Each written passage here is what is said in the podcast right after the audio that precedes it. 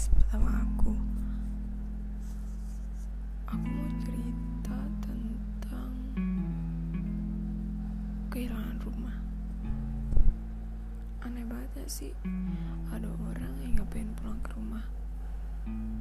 Itu hanya tuh hampir setahun aku gak pulang karena aku gak betah di rumah. Setiap kali pulang ada beban berat yang harus aku bawa di perantauan sakit banget. Karena harus nahan tangis sambil nulis ini. Di rumah emang gak ada konflik antara orang di rumah. Tapi aku emang bener-bener gak pengen pulang. Banyak aturan. Dimarah karena tidur larut main hp ataupun karena gak mau bantuin.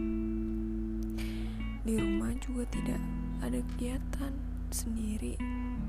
Sama aja kayak di sini bedanya aku lebih bebas kalau di sini. Aneh sangat tidak dewasa. Padahal kabur bukan solusi paling baik kan? Aku tahu. Tapi aku terlalu kuat menghadapi keadaan membaik itu. Tidak terjadi juga kan? Berkali-kali coba menghadapi ujung-ujungnya kabur pilihan yang paling baik